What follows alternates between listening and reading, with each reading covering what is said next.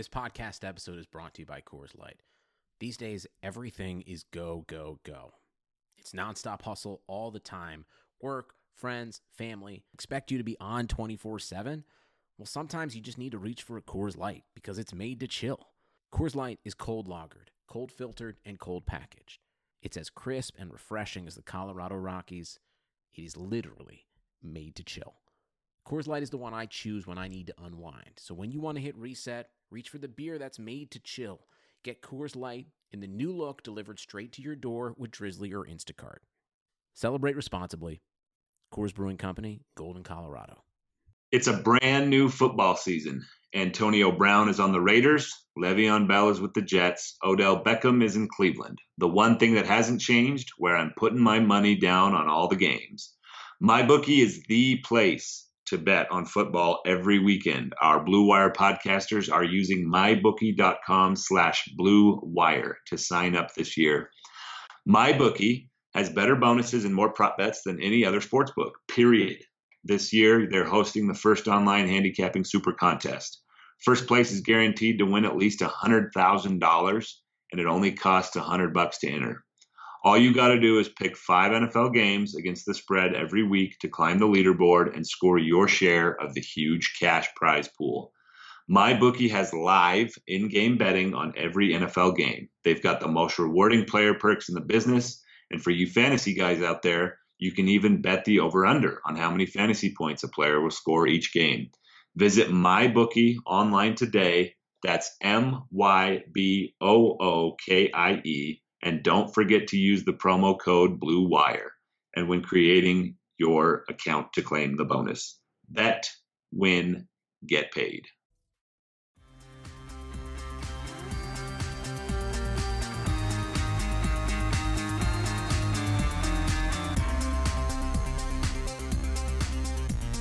What it do, Hardwood Knocks babies? I am Dan Favale coming at you with my super duper, incredibly esteemed, awesome times awesome, fantabulous, spectaculario, ready to dive into a super deep, random, off the cuff stream of conscious mailbag co host, Andrew D. Bailey. We are without our other fearless and awesomest, or one of the awesomer, whatever. We're out one of our co hosts, Mo Dakhil, this time around. We will be plowing through this mailbag, though, before we get started. I just want to give the usual reminder. Please continue rating, reviewing, subscribing to us on iTunes. The numbers have been a little stagnant as we are in the dog days of the NBA summer. We're still pumping out content for you, though, once and twice a week during this time. We'd appreciate it if you haven't already. Throw us that rating on iTunes, write a review. We love sifting through those. Definitely subscribe if you haven't already if you have done all those things, please recommend us, shout us out on Twitter, steal people's phones, and subscribe them to us on their behalf. They will thank you later. Anything that helps us get the word out.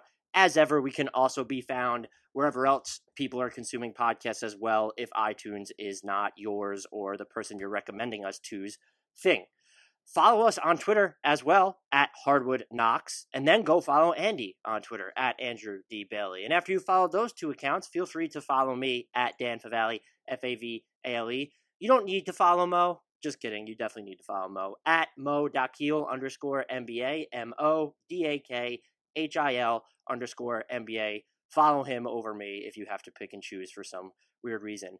Lastly, but certainly not leastly, follow Blue Wire on Twitter at Blue Wire Pods. We are pumping out content there every day, have some fire tweets coming out, and you can also check out one of our many other spectaculario podcasts. And now, the question everyone's been waiting for over the past 120-ish seconds. Andy, how you doing? I am doing great. I am ready to dive into the mailbag. As you said, your intro made me think. Uh, did you see that video of the woman interviewing Kawhi and she said, "What it be, baby," instead of "What it do"? Yeah, I was like, did you see the, the, person who tweeted it? He, uh, they were like, "He's only ever said four words, and you got them wrong." Yeah, I felt bad for her. Um, valiant effort, though. I'll give her that. But that was that was a funny question. Yes, I'm great. I'm ready to dive into the mailbag. Uh, we decided to go themed this time, Western Conference only. Love it. Um, so it's it's a little bit narrowed down, but we still got a ton of responses. So thanks to you guys. As always, um, should we just dive right in? I'm gonna cannonball, but let's do it. okay. Brett McGeehee at Brett underscore hoops fan. Um, his nickname is Be Easy. By the way, that's the other thing we did with the mailbag uh, this time was I also asked you guys to give me an NBA nickname and where you're from. He's from Bogalusa, Louisiana. So it should come as no surprise that we're going to get a New Orleans Pelicans question. Is Jrue and Lonzo the best defensive backcourt in the West? They could be. I mean, they're such- certainly in the conversation. That's such a hedge. I would love to know if uh, Lonzo Ball is going to stay healthy. Number one, Yeah. and that's sort of a situation though. What other backcourt springs to mind? It's not, so here's all right. here's- let's go ahead.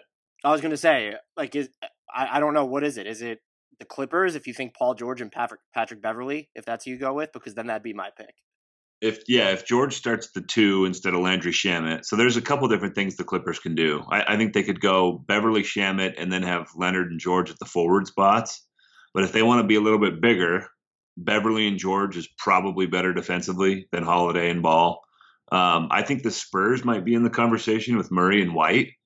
Um, Dejounte Murray was was maybe the best perimeter defender in the league the last time the last season that he played. He missed all of last season with that torn ACL.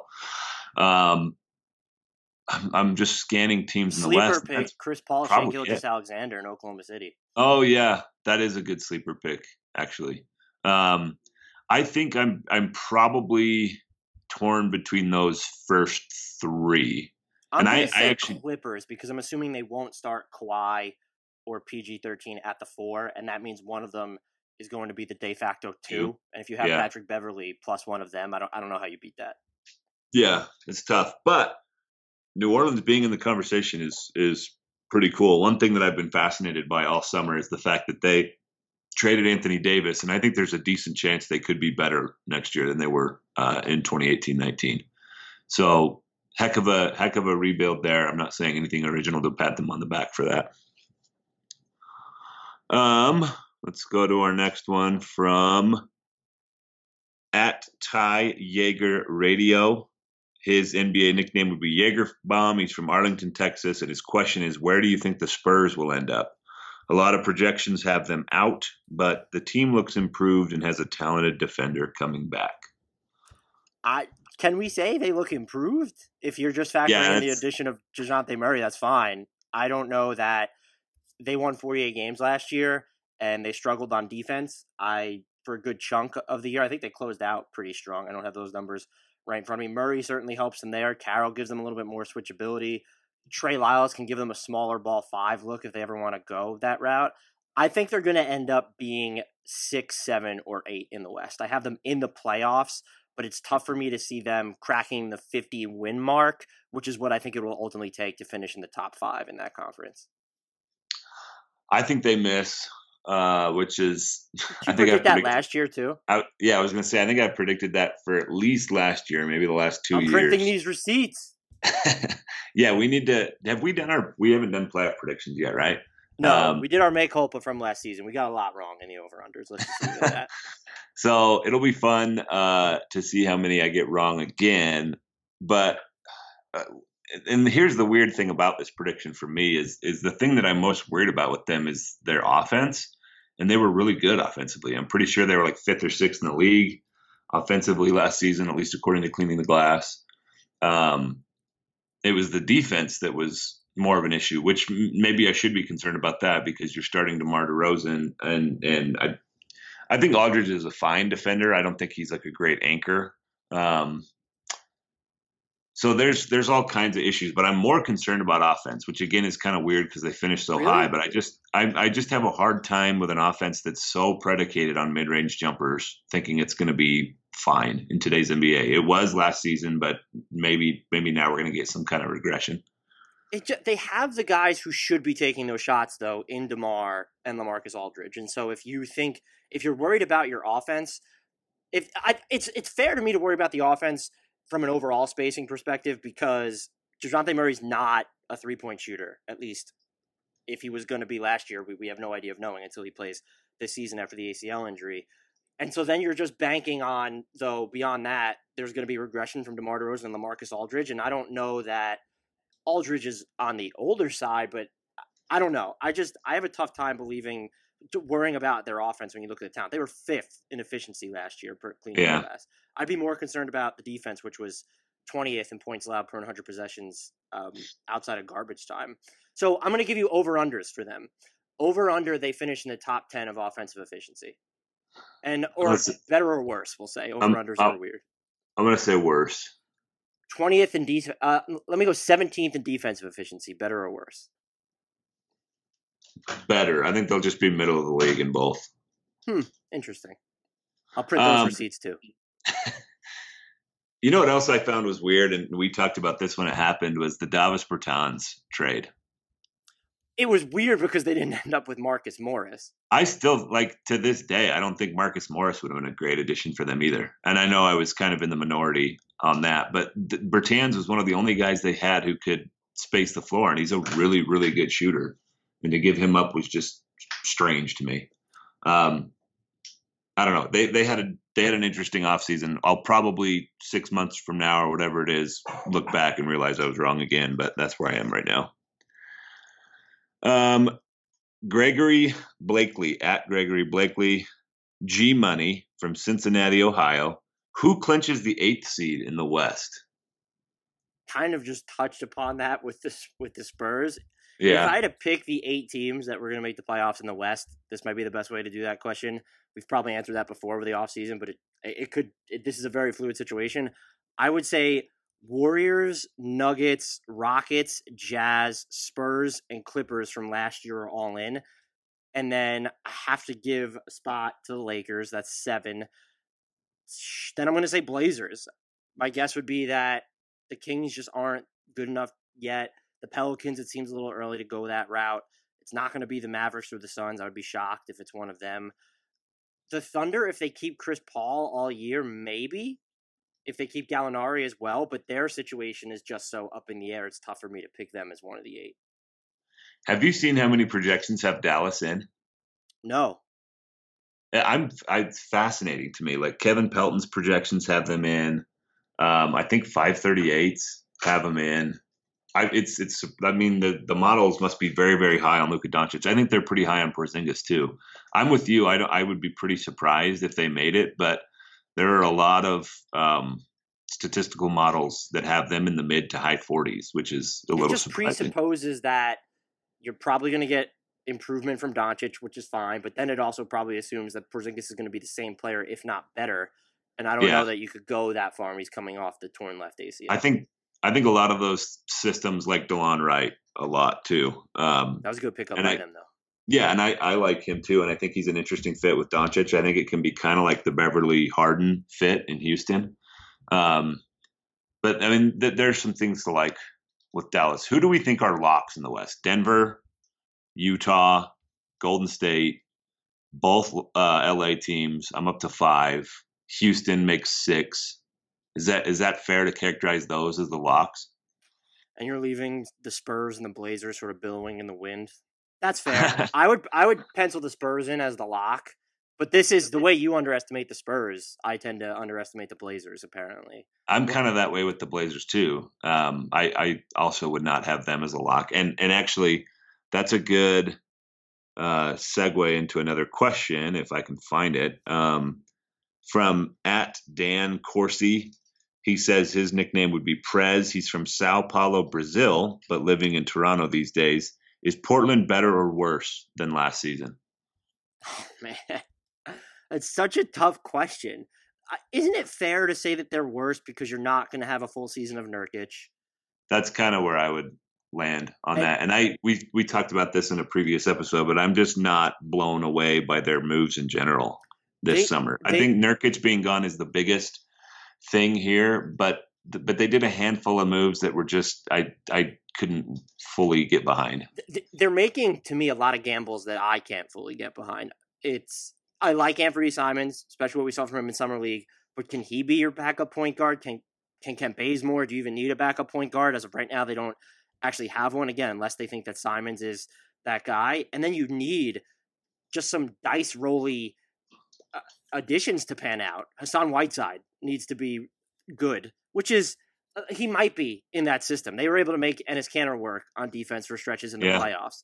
There's hope there. Then you need Rodney Hood to kind of be more consistent. You need Mario Hezonja to probably play actual minutes, or you're gonna have to rely on Nassir Little, and playing rookies really isn't Terry Stotts' thing.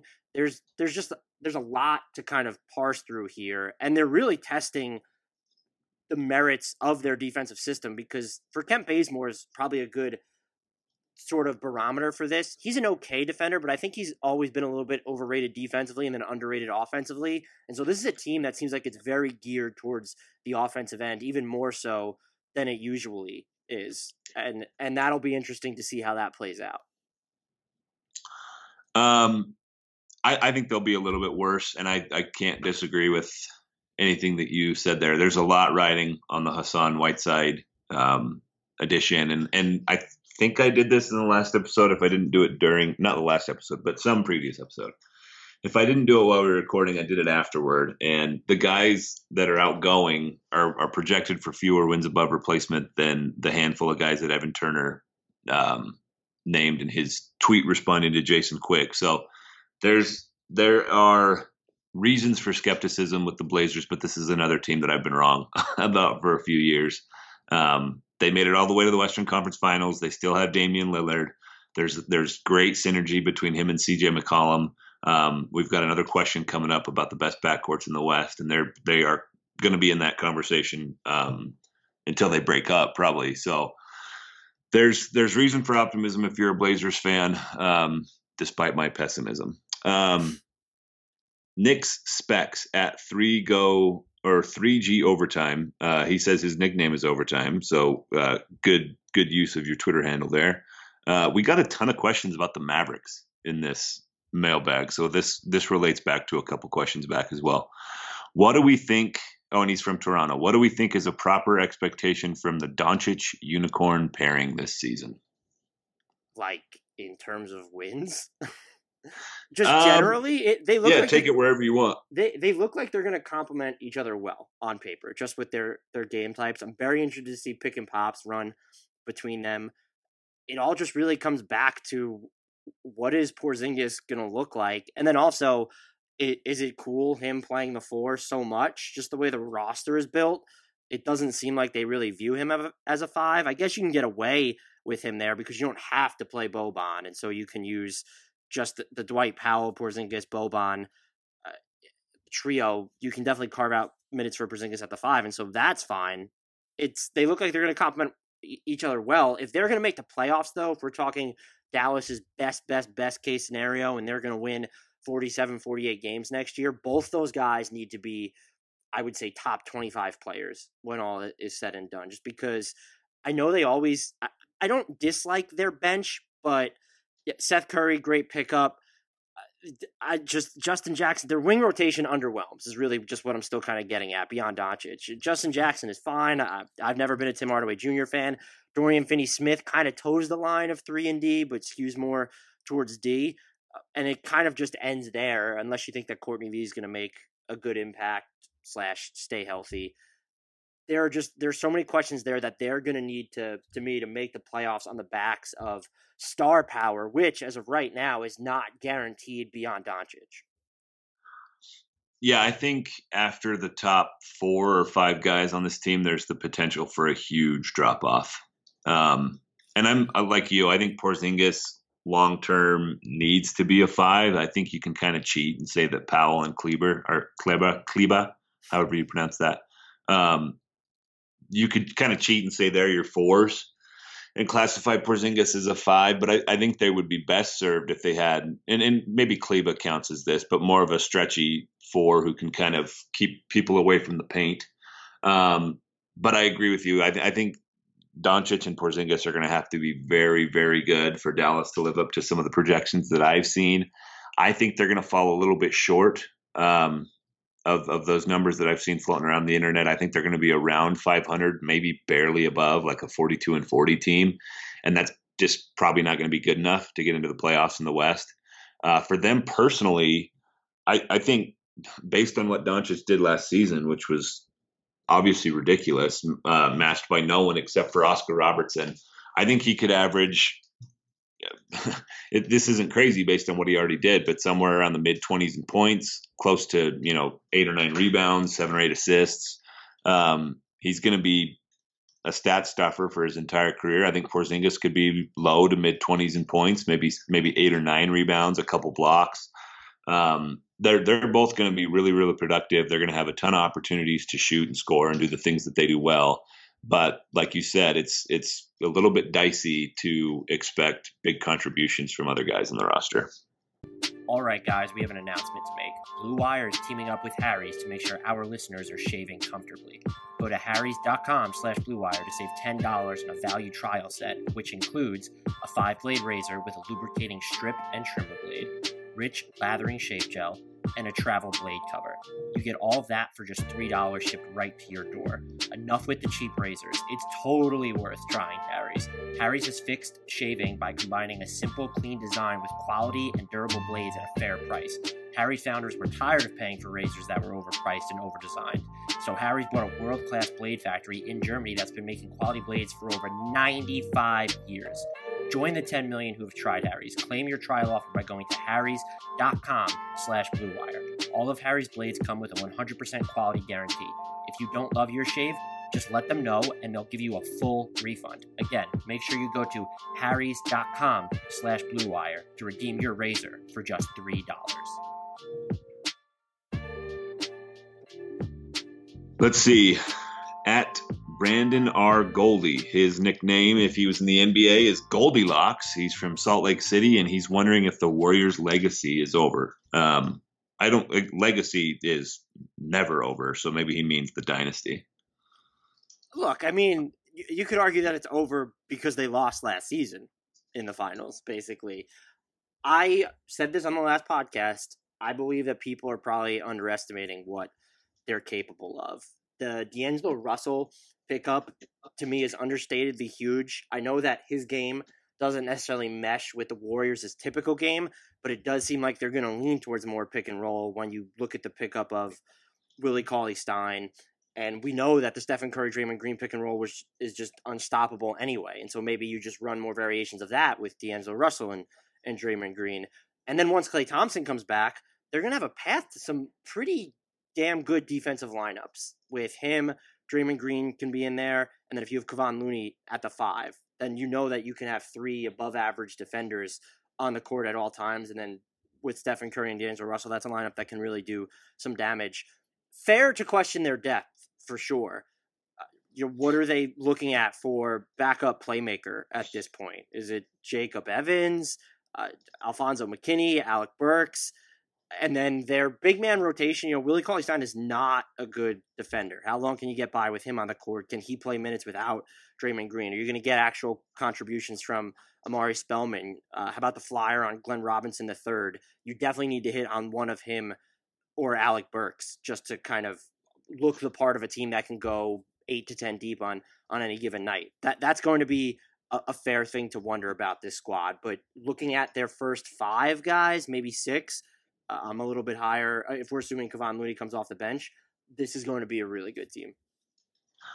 I think they're going to be really good too. Um, spoiler alert for maybe a next question in an article I have coming out tomorrow. If you if you sort all the backcourts by combined wins above replacement for next season, uh, the only team that has more than Curry and Russell is Westbrook and Harden in Houston.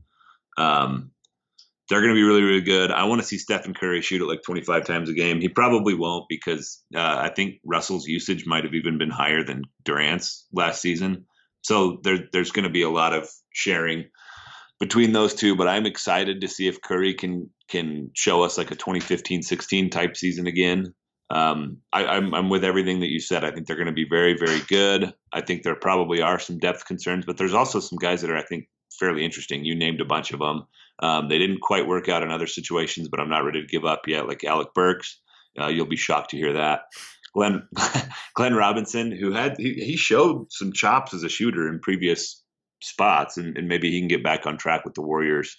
Um, and I, you mentioned something in your explanation that I hadn't thought of before. I, I kind of like Willie Cauley Stein. I liked him in Sacramento. I thought he was a little bit underrated, but you're right. His his defense is not great. Maybe if you pair him with Draymond Green, it mitigates uh, some of his defensive issues. So I think they've got a lot of interesting combinations to throw together. Tons of talent at the top, of course, still.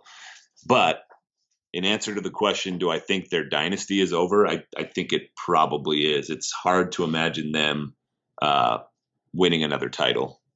Winning just another title with this core, you don't even think maybe after next season when you have Klay Thompson all year. The thing is, they just keep getting older. That's fair. Um, Stephen Curry's 31 right now, and maybe he has the kind of game that ages better than most superstars because shooting is it, it just it, ages better um, than a lot of other skills. So maybe he'll he'll be a super superstar for longer than most guys. Um, but Draymond's getting older too. I, I, think we're we're just now starting to hit a, a time period where we might get some diminishing returns from some of these guys. Can you name every player or any player that ran more pick and rolls than D'Angelo Russell last year per game? I feel like you may have told me this, so this might be cheating, but I'm going to say nobody. Kemba Walker, and that's it. Oh wow! Huh. Shout out Charlotte. it's interesting that um, one of the, one of the things that Warriors fans seem to have griped about with Steve Kerr over the last few years is that he doesn't run enough pick and roll. So it'd be interesting to see if he relents on that at all, or if they try and sort of. If he doesn't, they're going to have a problem.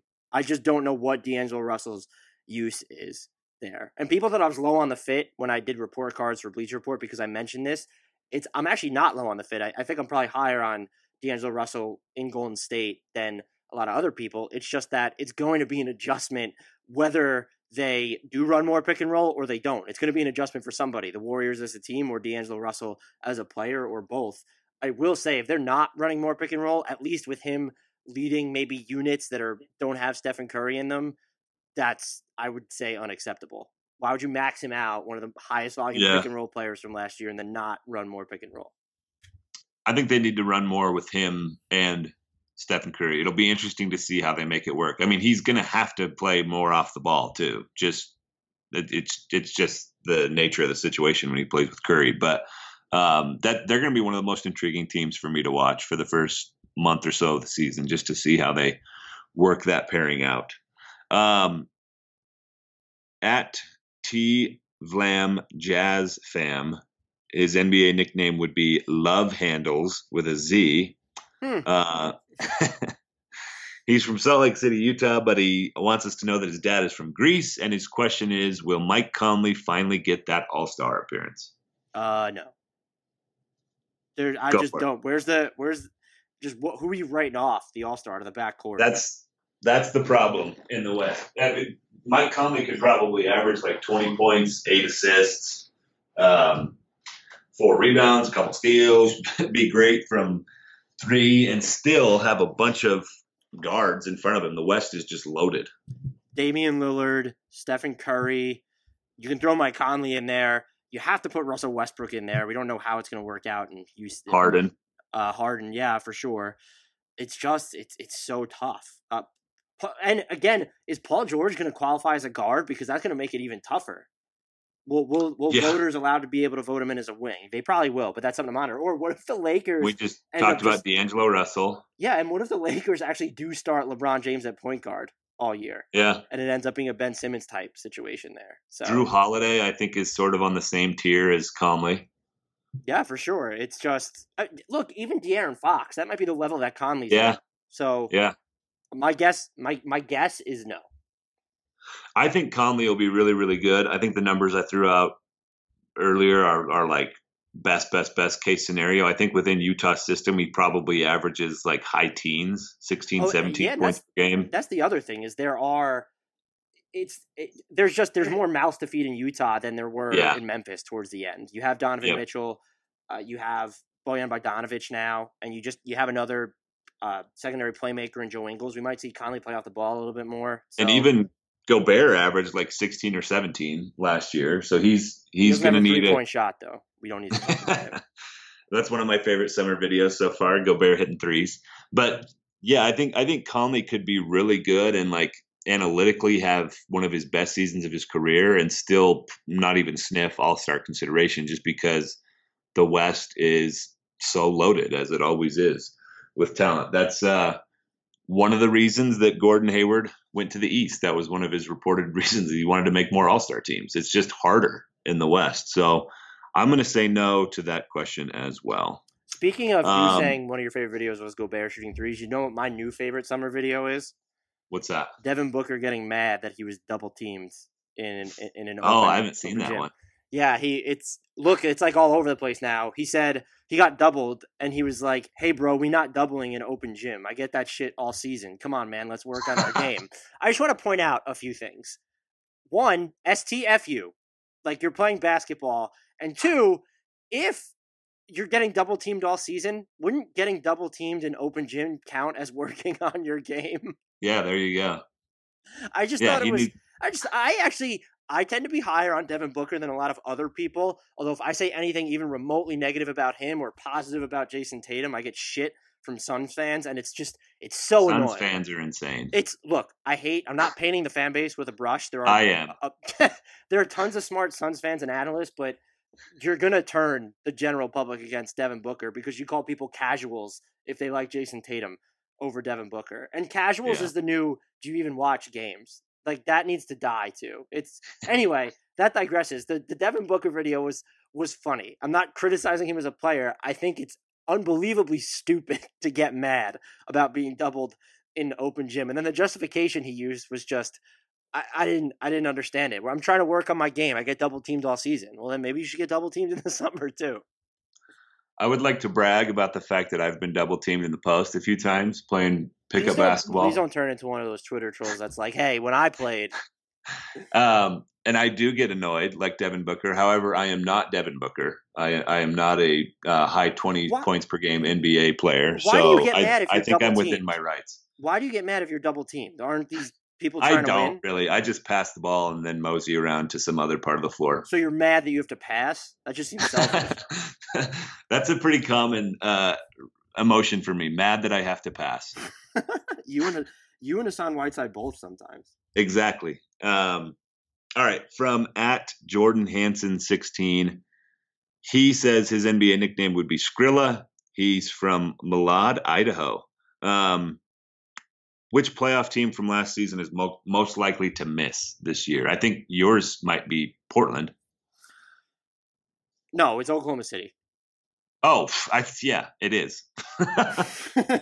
I forgot about, that Oklahoma City was even in the playoffs. That that tells us something about the uh, Russell Westbrook, Paul George era. if you had to pick after them, who would be the next most likely team in the West to miss the playoffs? Yeah, it's definitely the Thunder, and then for me, it's probably the Spurs. I don't even want to have to pick because I feel like I'm shitting on an organization if I pick the the Blazers, but they, they would be my pick, and that's such a it's such an insult to Damian Lillard. I hate myself for it. I think I had him when we did end of season rankings. I had him as a top ten player last year, and he was fourth or fifth on my MVP ballot. I can't remember. I hate myself for it, but they are they would be my second most likely pick to miss the playoffs. Which and they- maybe it's not an insult because you could win like gonna 47 say, I- games next yeah. year and miss the playoffs. I think the easy justification is that it's the Western Conference. Um, and you're you're right. Teams could be in the mid to high 40s and still miss. I mean that we we had another question. Let's see if I can find it real quick. Um, that relates to this. It's from at MCU KMF. Uh, he says his nickname is Mr. Snail and he's from Serbia. Um, how many Western teams would qualify for a top 16 no conferences playoffs? This is kind of hard to do off the cuff. Um, but I think Portland and San Antonio would probably be probably be in. Maybe New Orleans, maybe Dallas, maybe Sacramento. Um, th- there's a chance that it would be I don't know 10, 11. Yeah, I mean that might that's like the high end, but I don't think that's impossible. I think 10's a fair number. So yeah, I mean the the balance of talent from from west to east, it's not getting any better. I will say though, the schedule would have to change too. But last year, it was only eight were in the top 16, I believe.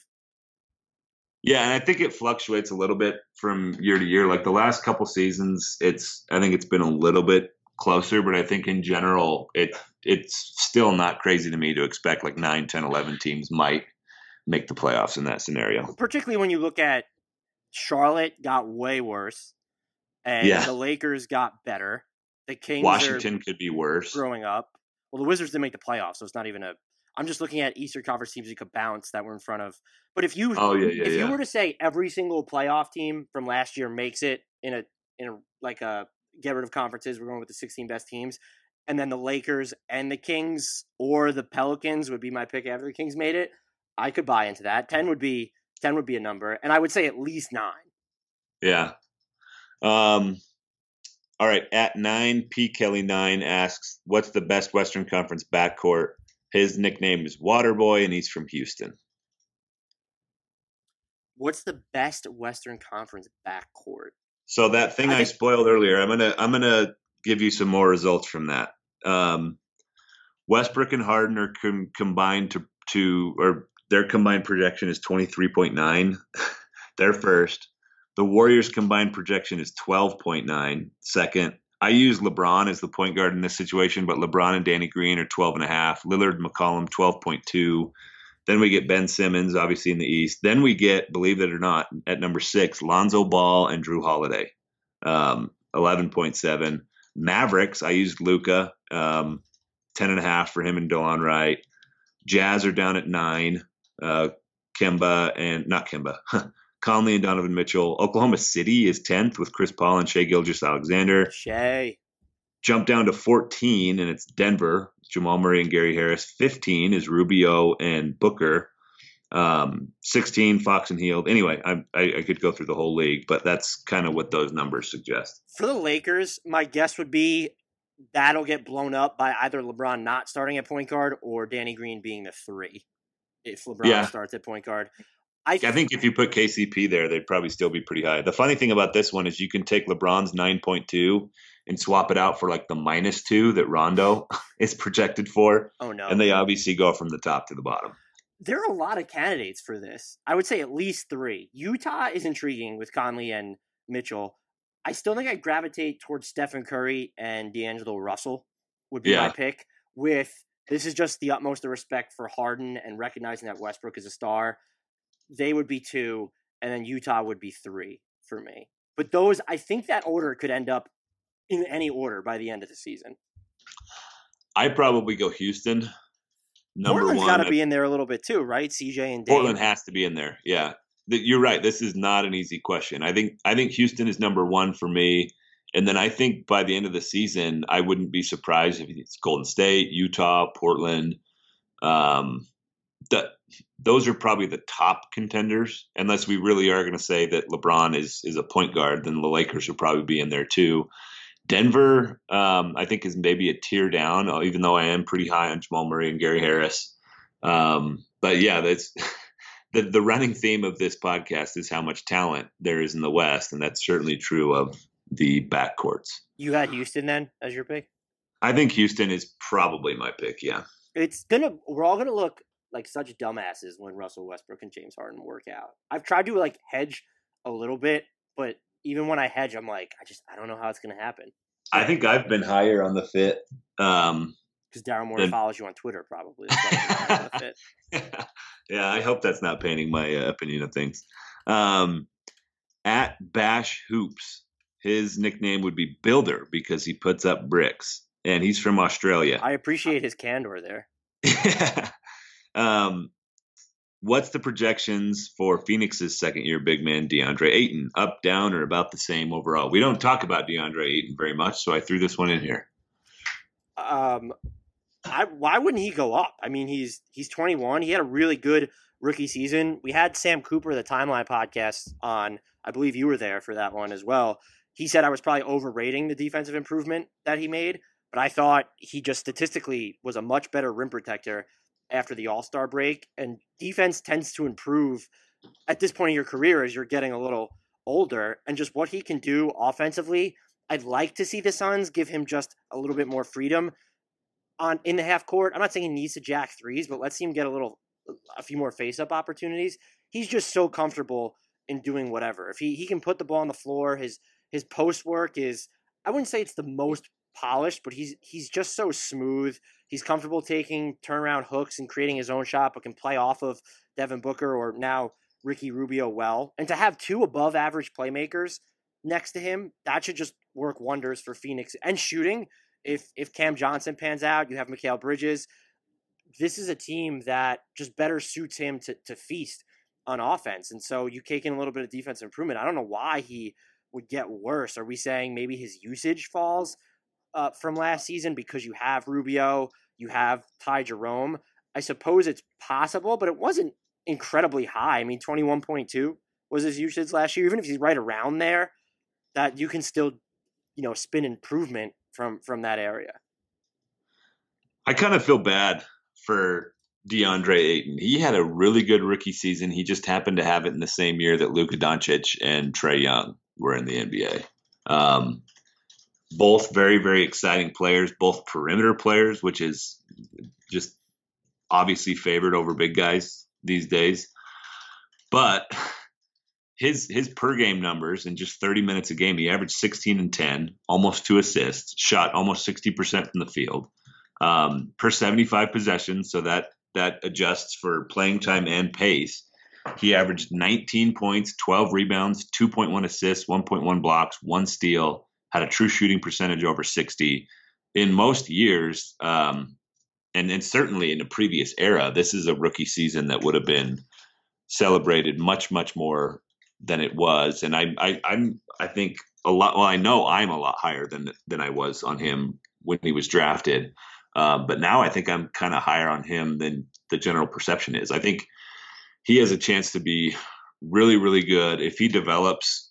If he can scoot that jump shot out to the three point line, and he only took four all of last season, so maybe that's a ways away. But um, I think he has a chance to be really, really good. He'll be better next season than he was this year. In in answer to Bash Hoops question or the Builder, as he calls himself. Um, so yeah, I think we're both up on them. At P A G D O L O R E S. His NBA nickname would be Slim Shady. He's from the Philippines, and his question is, what is the ceiling for the Sacramento Kings? The eighth seed is the absolute ceiling. Agreed. Um, and I, I, I think I've talked about this on a previous episode, but I like this. I like the Kings. I like a lot of their players individually. I think Marvin Bagley has a chance to be really good.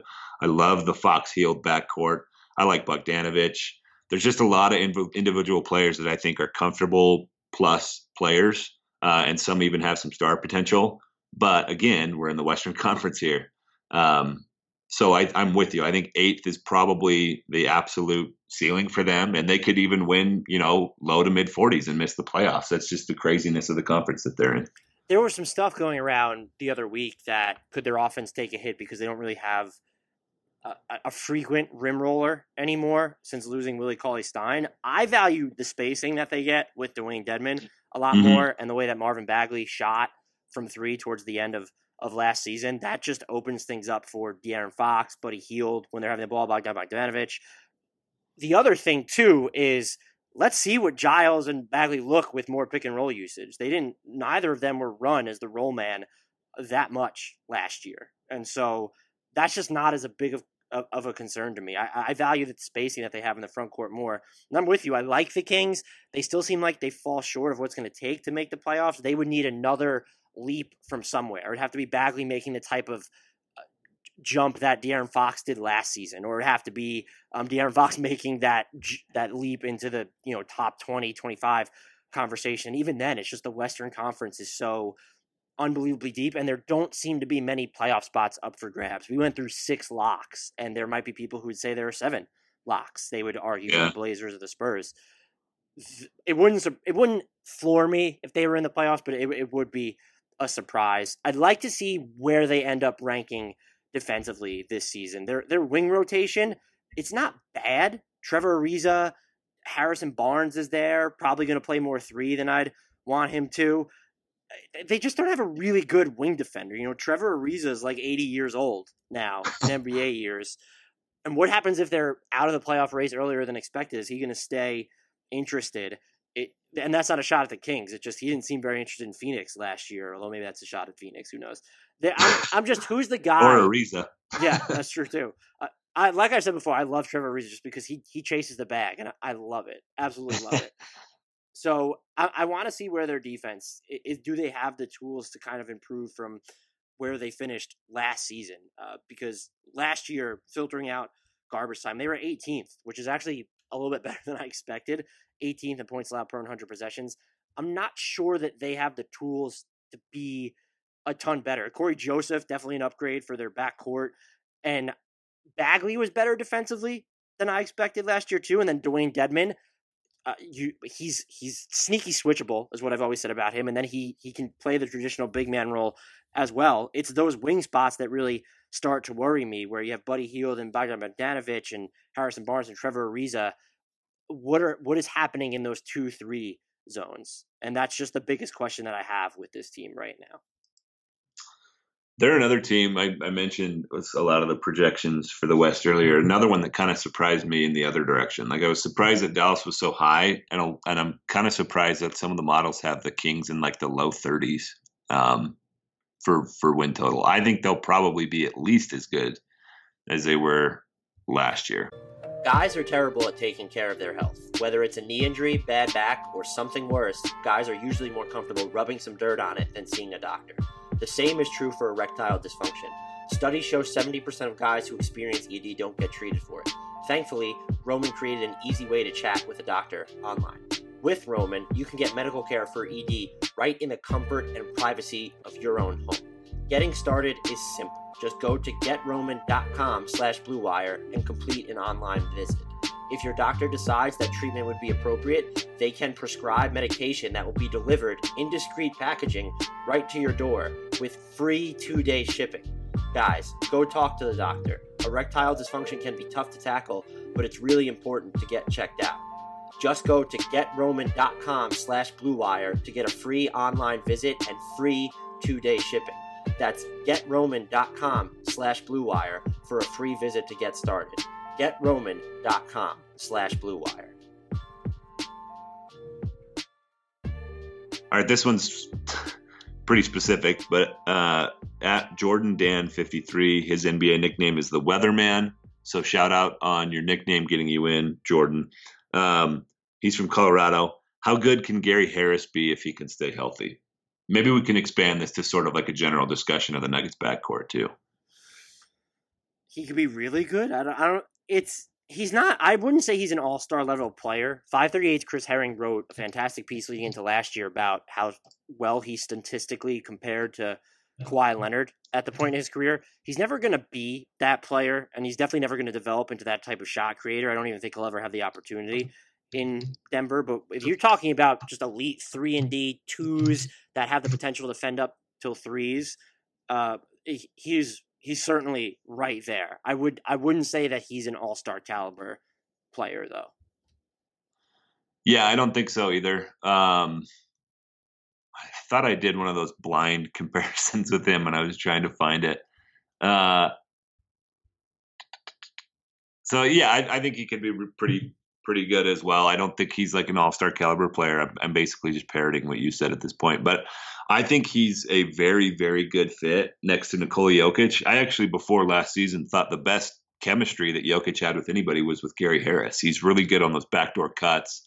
Um, he was a lot, he was a lot better at just catching immediately after or shooting immediately after catching a Jokic pass. I think there was just a lot of synergy and chemistry between those two, and the injuries recently, I think, have have derailed that a little bit. Um, but again, if if he can stay healthy and and Jamal Murray can take another step forward to kind of live up to that contract that he just got, um, Denver's going to be really really good this season. I, I I know they're one of the only teams that went with continuity, so it's easy to kind of gloss over them when we discuss you know how things are going to shake out next season. But they've got a top five player in Jokic, uh, certainly no lower than top ten, and a bunch of guys that fit him really really well. So they're going to be fun to watch. I think Gary Harris even if he gets back to where he was like a season or two ago, um, Denver's Denver's going to be a lot better uh, than they maybe not a lot better, but they they could be better than they were last season. The thing with him too is his offensive role slash usage is always at the risk of getting diluted uh, from the talent around him. It's you know Jamal Murray, Nikola Jokic, Will Barton to have the ball in his hands, and then you just have other guys who, you know, like a Jerami Grant isn't going to command a ton of touches, but the Nuggets are just so deep that there are going to be other guys who can score and have their nights. He's probably never going to have the consistent detonations on offense that it'll take to reach the level of an all star. If he was in the Eastern Yeah. Conference, maybe we could talk about that. it that could have been the final uh, thing to say about all these questions. If so and so is in the East. Um, all right, this is the last one that I have teed up. It's from Ryan Walton at Ryan Walton DC. His NBA nickname would be Bill's nephew. Where he's from is your backyard, which may require some further investigation. I need to look out my window really quick. Hold on. uh, which team will make the biggest jump this season? Ooh, da, da, this is actually is a little bit easier than I expected. It's got to be the Lakers. Oh yeah, let's rule the Lakers out because that one is that is pretty clearly going to be the Lakers. If they're healthy, they're going to add I don't know 15 wins. I think there's going to be some push for the Clippers here. I won't pick them year one of the superstar pairings. They all I know Kawhi just won in year one with Toronto, but I feel like they always take a season to sort of marinate to perfection. And the other thing is, how many games are Paul George and Kawhi Leonard going to play in? Kawhi Leonard specifically Yeah, might not play in 67. I'm going to say this is the stupidest. Well, I'm, it's the stupidest answer because they lost Anthony Davis, but I almost want to say the Pelicans. But but now I'm looking at the Suns. They won 19 games, and Yeah. I've said nice things about their offseason. The only move that was absolutely unequivocally indefensible was just the Josh Jackson uh, dump with the Grizzlies. What they had to give up to get rid of him, how it seemed like they missed manage their cap in that situation. But if you look at their roster compared to last season, they are so much better. And you've lightened Devin Booker's workload on the ball. He's a good enough shooter to where I think playing off the ball a lot uh, more is going to help him. You do have more shooting in general on this team. Cam Johnson, Mikal Bridges, a lot of people like Ty Jerome as a shooter. I'm I'm gonna say the Phoenix Suns. That that's if you're picking the Phoenix Suns for anything good, that has the potential to blow up in your face. But they're just so much better than they are last season. Uh, even Dario Saric, just more. I know he wasn't the best shooter when he went over to Minnesota last year and struggled in Philly. I think before the trade for a little bit. But if you look at what he did in 2017, 2018 as sort of this ancillary piece, they're just with DeAndre Ayton uh, in year two. Devin Booker's still so young. It wouldn't surprise me if they improved by like 10 plus victories. And again, the bar is so low for them. I'm just saying that it's so clear that they're better. They they would have to be my pick. So, like you said, they won 19 games last year. Those Kevin Pelton projections that I referenced earlier, they have Phoenix at 38 wins. Well, 20 wins would Um, certainly qualify them as the most Yeah. team in the West. So if they do that, they're they're you know they they that would be an even bigger turnaround than what I just said about the Lakers earlier. I think Phoenix is obviously in the conversation. All the points you made are true uh, and fair. I think Dallas has a chance, and I think New Orleans has a chance. They both won 33 last year. I wouldn't be stunned to see either one of those teams get to like 42, 43. And that's a pretty big turnaround. And with the Um, Pelicans, it's I I know I said you don't want to I don't I didn't want to pick them because Anthony Davis left, but also with what happened with his trade demand and he was just Yeah. it was that season was kind of I don't want to say tanked, but it was It went off the rails. Yeah, for sure. If you had to Um, pick who increases their win total by more, the Lakers or the Suns? Lakers had 37 I'm- victories last year. The yeah. Suns had 19. That's pretty tough. They're, they're going to be close. I would probably say the Lakers, but the Suns pulling that off wouldn't surprise me. I, I could see them being like low to mid 30s, which is a huge turnaround from 19. It it's tough to pick the Lakers me in that situation because I almost feel like their ceiling of improvement might be like 12 to 14 wins because you have to assume they'll manage LeBron's workload. It's the first year he's playing with Anthony Davis. We don't know how well some of these other pieces are going to uh, pan out. And then Phoenix's ceiling is just inherently higher in the improvement department because they weren't working with much to begin with compared to uh, when you look at last season. It's a tough pick, though. You went with That the leaves Memphis as the last place team in the West, right? That's probably fair. You have Yeah. a rookie point guard in Ja Morant. You know what's crazy though? What I what I was thinking when I said that is, if if I'm I'm just looking at the 15 teams in the Western Conference, and I think you could make an argument for any of them being like low to mid 30s in wins. Maybe that's stretching it for Memphis because, like you said, they're really young, especially with a starting point guard, and Jaren Jackson's just in year two. But again, going with the running theme of this episode, there is just so much talent in the Western Conference. It's it's wild. Um, how many good teams are on that side of the league? Can I ask you Um, a question about the Western Conference? Go for it. Were you surprised at all by the rookie survey when uh, the rookies were asked which rookie will have the best career? Cam Reddish finished Cam first; he's in the East, but Ja Morant finished second with 16% of the vote, and then you had uh, Jaxson Hayes, Zion Williamson were both tied for fourth with R.J. Barrett and Coby White with five percent of the vote. I'm not surprised because I I feel like we've gotten a lot of uh, crazy answers from the rookie survey, and with all due respect to players, a lot of them aren't great at analysis. Um, the the rookie survey has always been kind of funny to me. To and it's it's like a popularity contest. I think clearly Cam Reddish must be a guy that they all like, and maybe they're just maybe they just haven't spent enough time with Zion. I don't know. It's it's, It's- always weird to me. They voted Zion for Rookie of the Year, though. John Morant was second. Here's my question: Is I don't know if I'm torn between whether Zion would be my pick for Rookie of the Year, just because of how deep New Orleans is, that it could Yeah. almost end up being disingenuous to his case a little bit.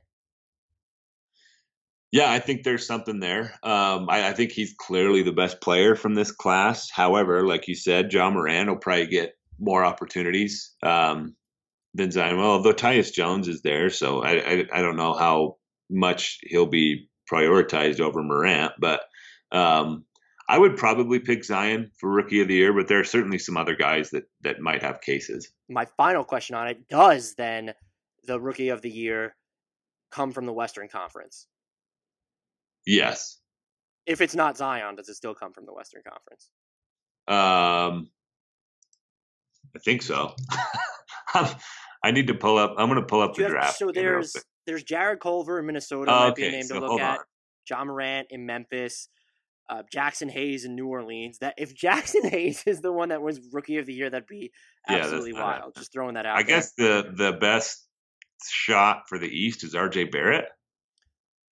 Yeah, and his usage could get kind of weird just because of the talent that New York has placed around him.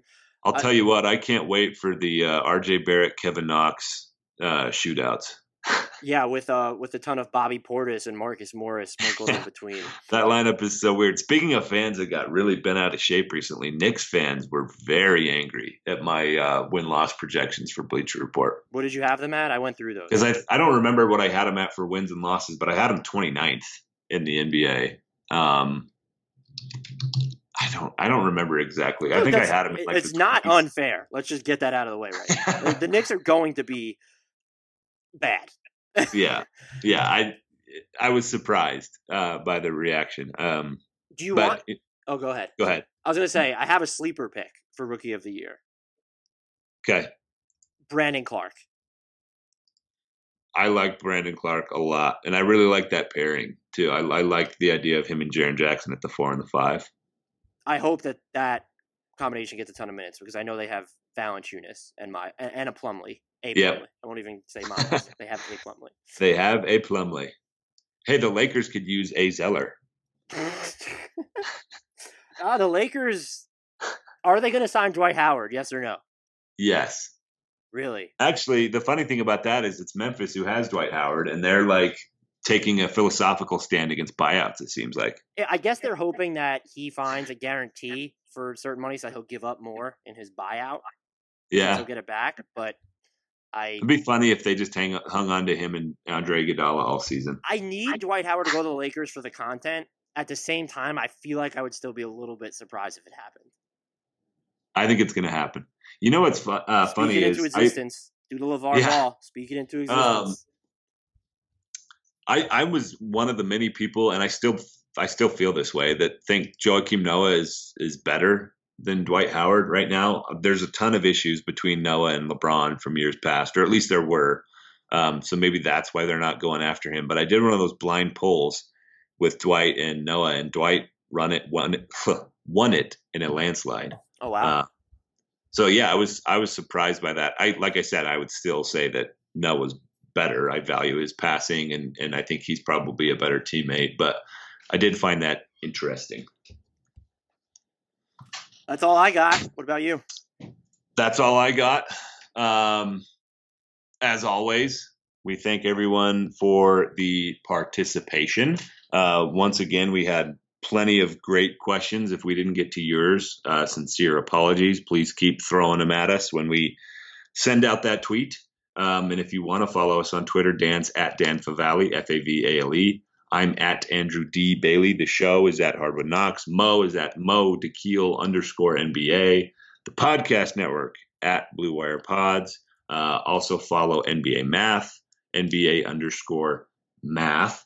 If you've already rated, reviewed, and subscribed to the show, make sure you're encouraging or coercing your friends to do the same. And until next time, we leave you with the shout out to Ben Udrih, to Kyle Anderson, and Jalen Brunson.